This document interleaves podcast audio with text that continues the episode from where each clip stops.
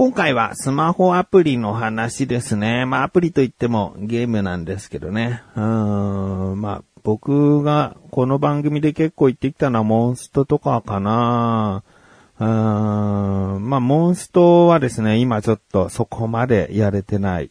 状況なんですよね。で、もうメインは言霊マンという言葉を作って敵を倒していくっていうゲームですね。これはもうずっと長く続いてやってきていたんですが、まあ、周りには全然やってる人がいないんだよね。身近には。うん、もう、世間的には、もう結構、こう、ダウンロード数高いゲームだと思うんだけど、身近で全然、だ僕はなんでモンストからコトダマンに、こう、移行したのかってちょっと考えても、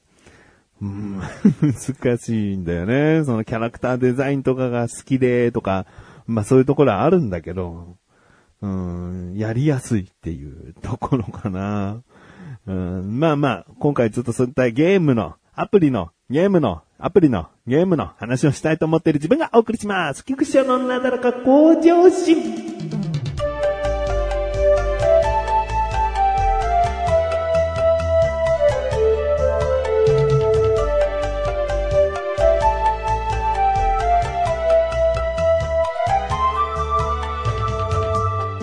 で、最初にも言ったように、周りに言霊をやってる人がいなくて、だけど、こう、よく遊ぶ友達と、その、その友達はモンスト一緒にやってたんだけどね。でモンストやらなくなっちゃって。で、今何のゲームやってるとか言って、あ、俺は言霊やってるよとか言うんだけど、で、その子は全然こう、ゲームをやれてないんだよね。なんかやりたいんだけど、どのゲームやったらいいんだろうみたいな。で、じゃあ一緒になんか始めるかみたいな話になって。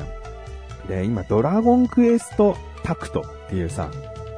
そういったアプリがスケアエニックスさんから出てるんだよね。もう有名なドラゴンクエストの派生したアプリゲームなんだけど、まあざっくり言うとシミュレーション RPG みたいな、こう昔懐かしい、なんだ、ファイヤーエンブレムとか、うんあとはあの、スーパーロボット対戦とかね。そういったゲームに似た自分のキャラクターを少しずつこう行動できる範囲内動かして敵と接触できたら攻撃できるとかね。そうやって動かして戦略を練って戦っていくゲーム。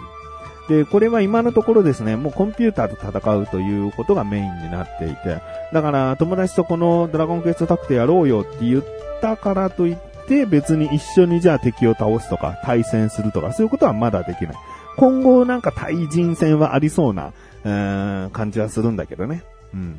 今はもう全く、だからそれぞれ、こう自分のキャラクターはこんな感じだよ、レベルこんぐらい上げたよ、みたいな感じをこう報告し合うっていうのがある意味一緒にやってるになるのかなっていう。うん、そういった感じなんですけど。まあ、このドラゴンクエストタクトが、もう最近かな ?7 月の頭ぐらいかな？にリリースされたので、まだまだこう、新しいゲームなんですね。だからこそ、ちょっとやってみる、つって、で、僕もダウンロードするよ、つって、ダウンロードしたんですよね。で、やってみてですね、まあ、まず、つまずいたというか、出だしが、なかなか強い S ランクのモンスターが出てこない。うん。まあこれはもうスクエアエニックスのドラゴンクエスト系のアプリゲームだとよくあることで、基本的には A でもまあまあいいでしょうみたいな。S が出たらもう相当ラッキーだよって思うぐらいのランク付けで。だ A のキャラクターでもなんとかやっていけるんじゃないかというところなんだけど、でもまあ最初のうちにね、うん、こう、S ランクのキャラクターを貯めておきたいっていう思いがあってさ、もういわゆるリセマラという、リセットマラソン。最初多めにこうガチャが引けるんだけど、その中で S が出なかったらもう最初からやり直すわっていうのを、こうちょっと二人でね、やり合って。で、今度会った時にじゃあお互いこんな感じだよって見せ合おうね、みたいな話になってて。で、やってるんですけど、これがまたですね、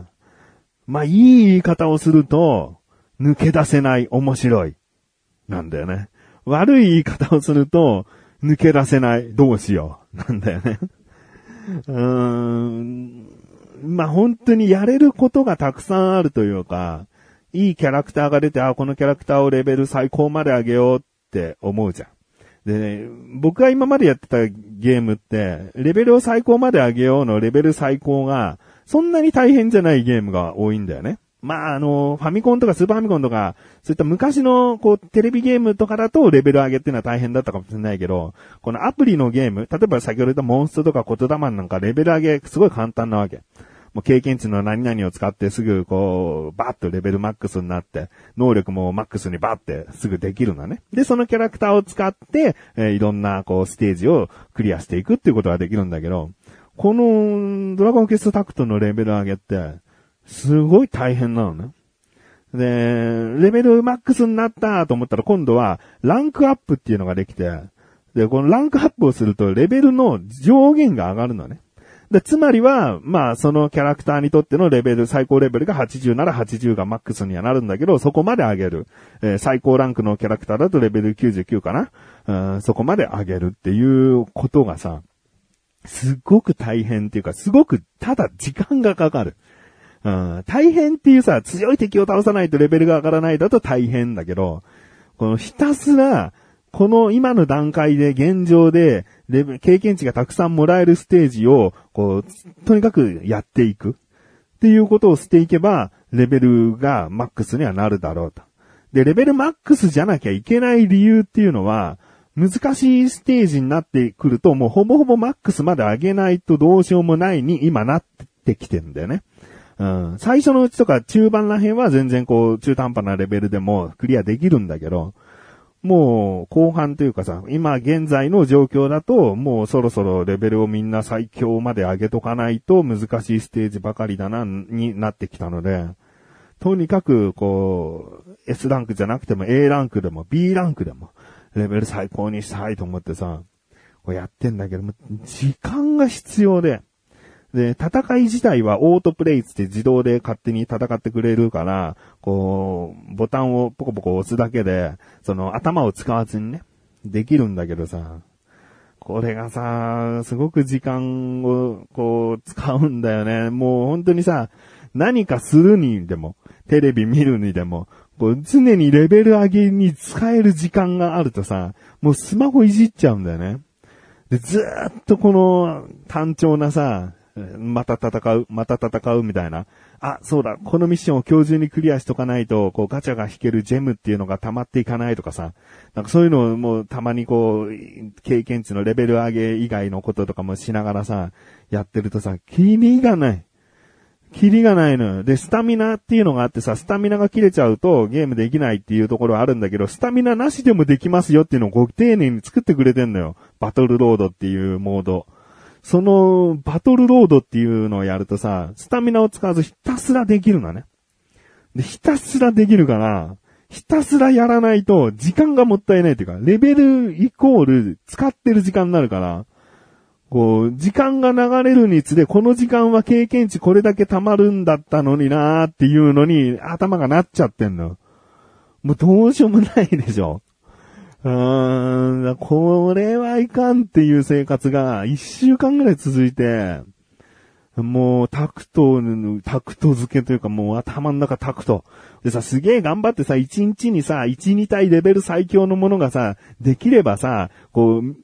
なんだ、光が見えるっていうかさ、その先が見えるわけじゃん。でもさ、その日頑張って頑張って、頑張って頑張ってつうか、時間を使っても使っても、その日中にマックスにならないことの方が全然多いの。それほどもう、なんか大変で、でもなんか次、友達と会った時ね、見せ合いするって言ったしな、ここまで進んだよとか言って。まあ、それある意味自慢でしかないもんなと思ってさ、だんだんとわざと、わざとというか言い聞かせで自分に、いや、これは、これはもう切りないぞ。確かにレベル上限っていう最強レベルっていう、そのゴールははっきりとあるかもしれないけど、これは別にそこまで熱い出るもんじゃないぞっていう、うーん、思いをちゃんとこう自分の中で作ってって作ってって、で、その間さ、僕の好きなコトダマンっていうゲームはさ、ちょっとおざなりになっちゃってたわけよ。ね。うん。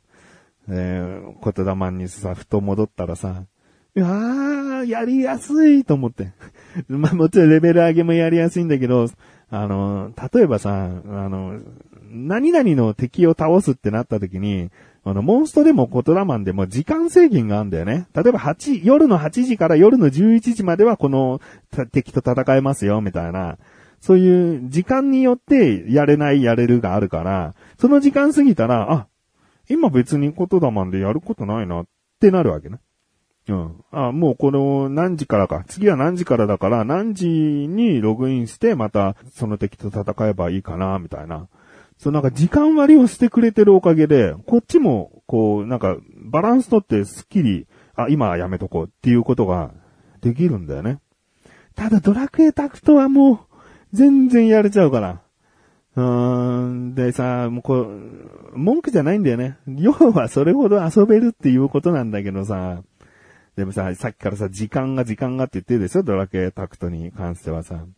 なんか早く戦闘を終わらせるにはね、課金が必要だったりするんだよね。まあ早く終わらせるっていうか、毎月いくら払うと、早いスピードで戦いを終わらせられますよっていう機能が使えたりするの。わかってんのに、そこわかってるんだ。時間が全てだもんな、このゲームって思うんだよね。そこわかってんのに、課金かーっていうね。まあ、僕は課金反対派じゃないんですよ。ただそこを分かった上での課金なんだなっていうところがちょっと憎いなと思ってね。うーん。まあだから、今、言霊にさ、またこう戻ってきてさ、あ、なんか安心してゆとりを持ってゲームができるなっていう。で、タクトをもうすっかりこうやめるってことじゃなくて、もうタクトは、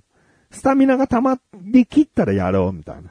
もうそういう基準にした。で、スタミナなくなったらもうやめていいよっていう。うん、自分にね、もうやめていいよ。経験値稼ぎまだできますけど、っていう自分はもうちょっと押し込めて。うん、いいねいいねいいね。経験値が全てじゃない。うん、経験値よりも 実生活のいろいろなことの方が大事だから。うん、っていうね、まあ、難しいな。だゲームをあんまりハマらない人とかはそういうのがもう簡単に切り替えできるんだろうね。だから僕やっぱゲーム好きなんだよね。だからこのゲームをやったらここまで極めたいっていう思いがやっぱ強くなっちゃうから、うん、だからやめれなかったりさ、頭の中ずっとそのゲームでいっぱいになっちゃったりするんだろうな。だから難しいよ、ゲーム選びは。その点、言霊はね、やっぱりやりやすいん、やりやすいなーって、今もう戻ってきて、ごめんよーって思って。うん、こんなにこう、ユーザーに優しいゲーム、うーん、なのにって。うん今、仮面ライダーコラボやってますんでね。仮面ライダー興味ある方はやってみてくださいという謎宣伝。いや、ドラゴンクエストタクトも面白いのは面白い。だからこそあんなにハマった。